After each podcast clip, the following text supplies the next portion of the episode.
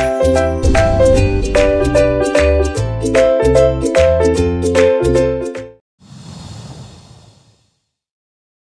xin chào cả nhà, chào mừng mọi người đến với chương trình Cơm áo gạo tiền và giấc mơ khởi nghiệp. Chủ đề ngày hôm nay á, là tiết kiệm và đầu tư. Nó, nói thì nói vậy thôi đó nhưng mà à, bây giờ thì cái câu chuyện tiết kiệm mình đã bàn ở phía trước rồi rồi à, đến cái câu chuyện mà tích sản với tiêu sản á, tiêu sản thì em có thể hình dung được còn tích sản á, thì cũng chưa rõ lắm thì anh Hải có thể nhắc lại một lần nữa được không? ừ. tiêu sản thì dễ rồi ha. Dạ. Tiêu là sao là tiêu xong là mất tích á. mất mất luôn. Đúng rồi. Dạ. Còn tích sản thì nó là cái tài sản ha mà chúng ta tích tụ lại. Thì ờ, ông bà hồi xưa cái câu chuyện bữa trước mình kể đó là ông bà hồi xưa hay ờ, mua nhà gì đó. Cứ ờ, mua cái nhà đổ cái móng sau đó làm một tầng sau đó lót cái gác rồi sau đó làm cái máy tôn. Cứ lên dần lên dần rồi từ một cái nhà cấp 4 nó thành nhà cấp 3 nếu dụ rồi sau đó là thêm ờ, mảnh vườn thêm miếng đất. Và cuối cùng là sao? Là khi nào con cháu quây quần về đó thì có nguyên một cái gia sản. À, vậy thì có gọi là một cái um, loại tài sản ha vừa là Ừ. tiêu sản vừa là tích sản không anh? một cái tài sản nào đó thì nó nó sẽ có cái gọi là mình hay nói là khấu hao đó. Ừ, nó sẽ mất mát theo thời gian. Ví dụ như mình nói là mình mua một cái căn nhà và đó là cái tài sản để mình giữ cho con cháu đúng không? Nhưng mà nhiều khi á, cái phí để mình bỏ ra cái tiền á, nó lại còn nhiều hơn so với lại cái cái, cái thu nhập mình đạt được. Mọi người tính thử nha giờ muốn mua một cái chung cư ở tại thành phố Hồ Chí Minh đi thì mình đâu đó mình phải ờ, bỏ nhất là vài tỷ vài tỷ. Dạ vài tỷ. Đó. Vài tỷ mà tiền của mình á, thì quá tốt. Còn vài tỷ của mình mà dùng đòn bẩy ví dụ như chúng ta phải là trả lãi suất ngân hàng hoặc là chúng ta phải thế chấp một cái gì đó khác thì ờ, theo tính toán ờ, bình thường thôi. Một cái căn nhà mà chúng ta cho thuê. Dạ. đó và cộng với lãi suất ngân hàng thì cái suất sinh lợi bây giờ đâu đó nó sẽ tầm khoảng tầm 20 năm là chúng ta hòa vốn mọi người vẫn đổ xô vào đầu tư vì mọi người nghĩ rằng là sau 20 năm ấy, thì cái tài sản nó thành của mình. Ừ. nhưng quên rằng mà để duy trì được một cái tài sản cho tới 20 năm sau vẫn còn nguyên giá trị ấy, thì chưa chắc. Ừ. hình như là thầy Hải đang cho thuê nhà đúng không thầy? Nhà chung cư Đúng căn hộ luôn mình chia sẻ vài tháng thực tế của mình đi. Ê, ví dụ như cái nhà của mình là khoảng tầm uh, 3 tỷ mốt nha. Dạ. Đó thì để mua cái căn nhà đó mình phải trả góp đâu đó khoảng 10 năm. dạ. Hiện tại là mình trả hết chưa thầy hả? Đó thì hết rồi cái bài toán trước đây rồi thì ngay cả khi như mình mua giá gốc luôn đi dạ. đúng không? Thì mình sẽ phải vay ngân hàng đâu đó tầm khoảng 60 đến 70 phần trăm. Với lãi suất khoảng tầm 7 phần trăm. Đó. Thì ngoài việc trả vốn gốc và lãi á, thì để mua được căn nhà đó mình phải chi ra một tháng tùy theo cái cái cái thời gian đầu tư của mình. Ví dụ như 5 năm 10 năm thì số tiền phải bỏ ra để mà sở hữu được cái tài sản đó đó nó nằm khoảng 18 đến 20 triệu dạ. Và nếu cái căn này này mà mình cho thuê được khoảng tầm 12 đến 13 triệu đúng không? Thì cái phần còn lại cái vốn mình bỏ ra đâu đó tầm là khoảng, mình sẽ còn lời lại được khoảng 5 6 triệu. Ừ. nhưng mà mình quên rằng là 5 6 triệu đó chúng ta phải bỏ rất nhiều công sức trong việc mà duy trì cái tài sản của mình. Ví dụ như là có người mới vào chúng ta phải trả tiền cò đúng không? Dạ. Rồi khách hàng thuê mà phá quá chẳng hạn thì chúng ta phải là, gọi là trang trí làm mọi thứ này lại. Thì gần như hai khoản này đến một cái điểm nào đó nó gần như nó bù trừ lẫn nhau. Và cuối cùng là sau 20 năm thì chúng ta có một cái tài sản thiệt đó. Nhưng mà cái việc mà thời gian chúng ta gồng gánh thời gian công sức mọi thứ trong cái thời gian mà chúng ta có được cái chung cư này thì nó tốn rất nhiều thời gian công sức rồi. Vậy thì quay lại nha. Em có 3 tỷ mốt dạ. trong tay. Em có nhiều lựa chọn sau đây. Một là đầu tư chung cư đúng không? Hai là gửi ngân hàng ba là chơi chứng khoán bốn là đầu tư bitcoin đúng không? Năm là đầu tư vào bản thân nếu mà đẹp đẽ này kia kiếm chồng đại gia ví dụ vậy. Vì thì trong nhiều cái option đó đó mình sẽ ngồi đặt lên bàn và mình so sánh với nhau để xem là cái kênh nào mang lại lợi nhuận cho mình tốt nhất. Nhiều khi cái ờ, mỗi một cái kênh đầu tư nó đều có cái điểm tốt và điểm điểm không tốt của nó. Ví dụ như chung cư của mình á thì ờ, ok nhìn thì cũng rõ rồi ha dụ như là sau 20 năm chúng ta được 3 tỷ mốt cộng thêm tăng giá của chung cư đó ví dụ chung cư đó khu đó nó tăng lên khoảng 5 tỷ đi dạ. thì chúng ta sẽ có thêm được đâu đó khoảng một tỷ mấy. Ừ. ừ. nhưng đó là lý thuyết. Hai chục năm sau chúng ta đâu có biết. Hoặc là gửi ngân hàng chúng ta gửi ngân hàng thì chắc chắn chúng ta có 7 ờ, phẩy mấy phần trăm một, dạ. một tháng một năm. Ừ. nhưng chúng ta cũng đâu có biết được là nếu mà lạm phát thì khoản tiền của đó chúng ta cũng không còn giá trị nữa. Dạ. Đúng không và những cái kênh khác kênh bitcoin chẳng hạn. Kênh bitcoin thì cũng mong lung mông lung quá. Dạ. Có những người mà bỏ vào hồi xưa bitcoin chỉ dụ mấy ngàn bitcoin để mua được một cái bánh pizza. Dạ. Nhưng bây giờ chúng ta chỉ cần không chấm mấy mấy mấy mấy đó thôi là đã quá trời tiền rồi. Dạ. Đúng không? Vậy thì à, cái chuyện mà tiết kiệm để đầu tư nó lại không phải từ quay quay lại là là chúng ta tiết kiệm được bao nhiêu mà nó lại quay lại với bài toán là luôn luôn giữa cái quản trị rủi ro và cái cân đối giữa cái chúng ta mong muốn và cái vốn chúng ta phải bỏ ra. Và nó phải nằm trong một cái khung thời gian đầu tư nhất định. Ừ. ví dụ như chúng ta sẽ đầu tư ngắn hạn 3 tháng 5 tháng một năm hoặc là chúng ta đầu tư dài hạn 5 năm 10 năm hoặc là chúng ta đầu tư dài hơi hơn chẳng hạn. Đó, thì đó là những cái cái tiêu chí mà chúng ta có thể cân nhắc khi chúng ta ra quyết định đầu tư của mình. Ừ. Nãy giờ trong những kênh mà anh Hải kể thì em thấy hình như là chưa có kênh nào phù hợp với em em không biết còn những kênh khác không anh ví dụ như bây giờ em có khoảng à, lúc nãy là 3 tỷ đúng không Ừ. mình sẽ giảm xuống một tí xíu đi tầm khoảng 1 2 tỷ ừ. Dạ. một hai tỷ ha thực ra một hai tỷ là cũng là một cái quá trình tích lũy rất nhiều rồi đó mọi người Dạ. tính đi chúng thu nhập trung bình đâu đó khoảng tầm 30 triệu tháng đi dân thành phố chúng ta để dành được khoảng 10 triệu một tháng là rất là kỷ luật và tiết kiệm rồi đúng không? Vậy thì mọi người lấy 1 tỷ đó chia lại cho 10 triệu thì mình bao nhiêu năm mình mới có được 1 tỷ? Chắc 100 năm à. Đâu đâu phải đâu ấy 10 năm. À, 10 năm thôi. Em làm toán rồi bây giờ. Đúng không? Dạ. thì rõ ràng là chúng ta nói từ 10 năm á, à, từ từ 1 tỷ nó hơi hơi hơi khó cho các bạn ở đây. Dạ. chúng ta quay lại nhỏ hơn đi ví dụ như 2 tỷ đi. À, 2 triệu đi 2 triệu 2 triệu đi. triệu 2 triệu Ừ. dạ. 2 triệu mình làm được cái gì 2 triệu thì em nghĩ là rất là nhiều người một tháng có thể tiết kiệm được khoản này. Ừ. dạ. Ví dụ như 2 triệu tới 10 triệu đi ha. Dạ. đó. Thì mình có thể nghĩ tới là gửi tiết kiệm thì quá dễ rồi ha. Dạ. Gửi tiết kiệm một năm với 2 triệu đó thì chúng ta sẽ được khoảng tầm 180 mấy nghìn. Ừ. đâu đó gần 10 phần trăm. Rồi nếu chúng ta mua chứng khoán ha, thì uh, 10 ngàn là chúng ta mua được một chứng một cổ rồi trừ đi chi phí đầu tư thì khoảng đâu đó một phần trăm hai phần trăm. Đó. Thì nếu chúng ta tốt ha thì chúng ta sẽ đạt được cái tỷ suất đầu tư trung bình.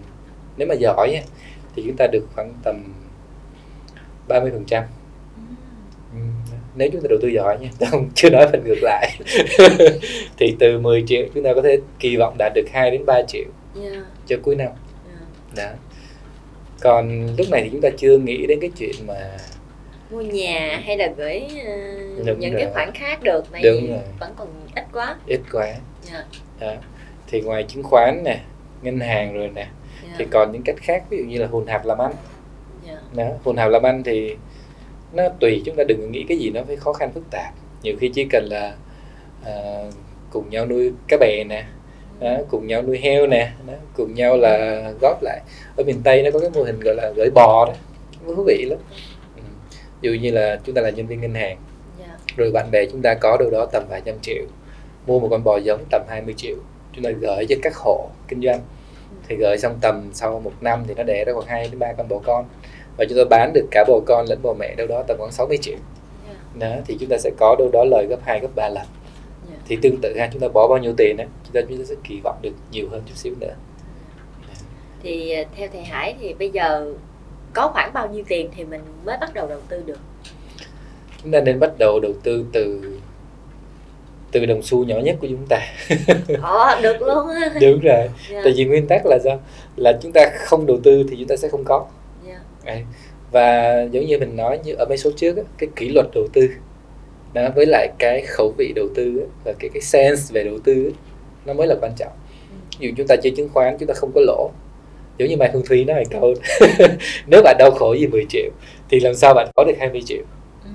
đúng không vậy thì những cái bài học nhỏ nhỏ nhỏ nhỏ thì chúng ta sẽ cân đối được giữa cái kỳ vọng chúng ta và cái khẩu vị rủi ro của chúng ta đó. và cách làm như vậy thì càng ngày chúng ta càng có sense về thị trường càng có sense về kinh doanh tức là cái um, dân Việt Nam hay gọi là cái máu kinh doanh Dạ. ừ. hay là dân đầu tư hay nói là cái cái mùi của thị trường chúng ta phải ngửi được cái mùi ừ. ví dụ như nhiều người chỉ cần một cái tin nào đó bóng gió bâng quơ. Nhưng đối với họ nó là một cái cơ hội đầu tư và kinh doanh. Thì chúng ta không đầu tư từ những khoản tiền nhỏ nhất á, thì chúng ta sẽ không bao giờ bắt, bắt gặp được những cái cơ hội như vậy. Đó. À, thực ra thì như dân đầu tư như mình này, thì cái việc thường xuyên của mình hay làm đó là tiếc nuối. Ở tiếc nuối là do là mình không có bỏ tiền vào khoản đầu tư đó hay sao ạ? Tại vì mình chưa có đủ mạnh dạn và thấu hiểu cái thị trường để mình bỏ tiền vô kịp lúc. Tại vì đầu tư có nghĩa là gì? Là mình bỏ tiền vào đúng thời điểm và rút ra đúng thời điểm. Mình sẽ bỏ bỏ rất nhiều cái ví dụ như là hồi năm 2000 chẳng hạn. Hồi năm 2000 là chứng khoán Việt Nam mới bắt đầu. Thì chỉ cần là chứng hồi đó là xếp hàng mua được chứng khoán thôi là nó lời. Tại chỉ có một đường duy nhất. Ừ. đó. Hoặc là đợt vừa rồi là covid chẳng hạn. Yeah. nếu chúng ta vào chứng khoán hồi tháng 6 thì đến bây giờ chúng ta lời gấp hơn gấp 3 lần đó ví dụ như vậy. Hoặc là hồi bitcoin mình là tự hào đi đâu cũng nói mình là dân công nghệ. Đúng không? Mình là dân đầu tư. Nhưng mà khi ra sản phẩm bitcoin thì mình nói cái này không được đâu này bao giờ mà sai? Thì tại sao phải đầu tư? Cho nên là hồi xưa nó cứ dao động từ 2 ngàn tới 8 ngàn. Đó và mình thấy là ok sao mà nó rủi ro quá vậy? Quyết định là mình quên nó luôn. Và đến khi bây giờ chứng chứng khoán lên 40 à, bitcoin lên 40 ngàn rồi ấy, thì mình quay lại ủa sao xưa mình không làm? Ủa mình thì nếu như mà thì kể vậy á thì mình có phải là gọi là nhà đầu tư không? Chứ em thấy cái máu vẫn chưa có nhiều lắm. Đúng rồi mình là người bàn về đầu tư thôi chứ mình có đầu tư đâu. Vì vì đó mỗi một người đều có một cái cái sản phẩm và một cái khẩu vị đầu tư riêng của họ. Yeah. ví dụ như mình á thì mình rất thích đầu tư về khởi nghiệp và ý tưởng. Đó và mình thích những cái gì mà nó hiện hữu nó sờ được nó nắm được. Đó ví dụ như mình à, tư vấn cho một công ty dược. Đó, và mình đầu tư luôn cho họ. Và khi mình cầm cái sản phẩm đó trên tay ấy, Yeah. đó thì mình cảm thấy rất là thích. Đó. còn những người khác ấy, thì chỉ cần là ngồi mở sáng mở màn hình ra thôi. Thấy xanh với tím là vui thấy đỏ là buồn. Đó. Hoặc là mình những ngày mình không quen được những cái đó. Thì mình Yeah. quay về mình nuôi heo nuôi gà trồng rau mình cũng vui. Yeah. đó là những thuộc về cái, cái, cái khẩu vị và cái thói quen và cái sở thích của mình. Và mình quay lại mình nói là cái cái sense là vậy đó. Cái sense là những cái gì mà mình thích nhất mình hiểu nhất và mình sẽ quyết định đầu tư cho nó. Ừm, thật ra vì sao mà em hỏi à, anh Hải cái câu là mình phải bắt đầu đầu tư từ những khoản tiền nào? Đó là em muốn nhắc đến một cái khía cạnh đó là tâm lý. Tại vì giả sử như mình có 2 triệu đi mà em đã gửi ngân hàng nguyên một năm mà có trăm mấy chục ngàn à ừ. thì cảm giác như là gửi cũng được mà không gửi cũng được á. Ừ. ờ, cái cảm giác nó nhỏ quá nên mình nói là có cũng được có cũng không sao hết thì đó có phải là tạo cho mình một cái thói quen là mình không có đầu tư nữa không ạ? Ừ, chính xác đó tại vì khi mình nghĩ cái gì nó cũng nhỏ Dạ. nhưng mà cái chính của cái phần đó, đó nó lại là cái kỷ luật đầu tư Ừ.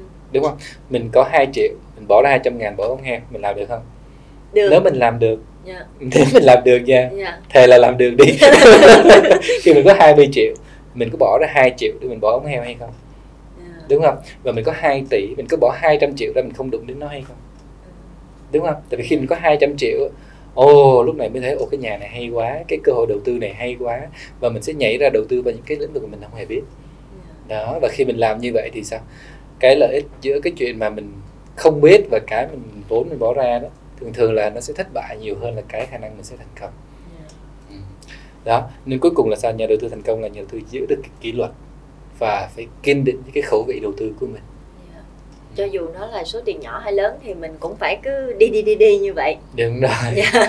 chứ mình đừng khi mà con số nhỏ mà mình thấy là thôi kệ có cũng được không có không sao. Về con số lớn thì mình lưỡng lự. Thật sự là lúc mà anh kể từng đất từng đất vậy em có cái sự chuyển chuyển biến tâm lý là em lưỡng lự đó anh. Đúng rồi. Và mình sẽ cảm thấy là ok nếu tiền nhỏ là mình on in dạ. đúng không? Vậy thì mình nghĩ là cái cảm giác khi mình tiền lớn mà mình on in đó dù như chơi chứng khoán bây giờ người ta sẽ cho mình margin đến 50 50 phần trăm. Nếu mình đầu tư cho 2 tỷ thì mình có thể vay đến đầu tư được 3 tỷ. Thì 3 tỷ đó lúc thắng thì sao? Ôi vui vẻ đúng không? Nhưng lúc thua thì sao? Đúng không? Rõ ràng là lúc thua thì chúng ta không phải là chúng ta mất 2 tỷ của chúng ta. Chúng ta mất thêm 1 tỷ tiền nợ. Tiền nợ và dạ. chúng ta không bao giờ chúng ta cover lại cái vốn gốc của chúng ta để quay lại đầu tư tiếp vào chứng khoán. Đúng không ạ? Lý do tại sao mình nói với Trúc Linh là mình phải tính từ 20 triệu 50 triệu 100 triệu cho tới 1 tỷ 2 tỷ. Tại vì sao khi mà số tiền càng lớn thì cái năng lực quản lý rủi ro đó và năng lực quản lý đầu tư của mình nó phải càng phải vững càng phải kiên định. Chúng ta lúc đó chúng ta phải xác định được đâu là cái tỷ lệ an toàn nhất cho mình để mình đầu tư thì lúc đó nó mới đảm bảo chúng ta sự thành công trong tương lai. Dạ. ừ. À, bây giờ em sẽ nói thiệt với anh Hải đó là em có một bài toán nợ chứ không có bài toán tiết kiệm để đầu tư. Ok. Vậy thì mình mình bàn số sao được mình bây giờ làm sao để trả nợ đúng không dạ đúng cái rồi này cũng sao, hay. Làm sao để trả nợ thì nếu như quý vị à, khán thính giả nào mà đang nghe hay xem chương trình mà vẫn mắc nợ như Trúc Linh thì hẹn gặp lại ở số sau nha. Còn bây giờ xin chào tạm biệt và hẹn gặp lại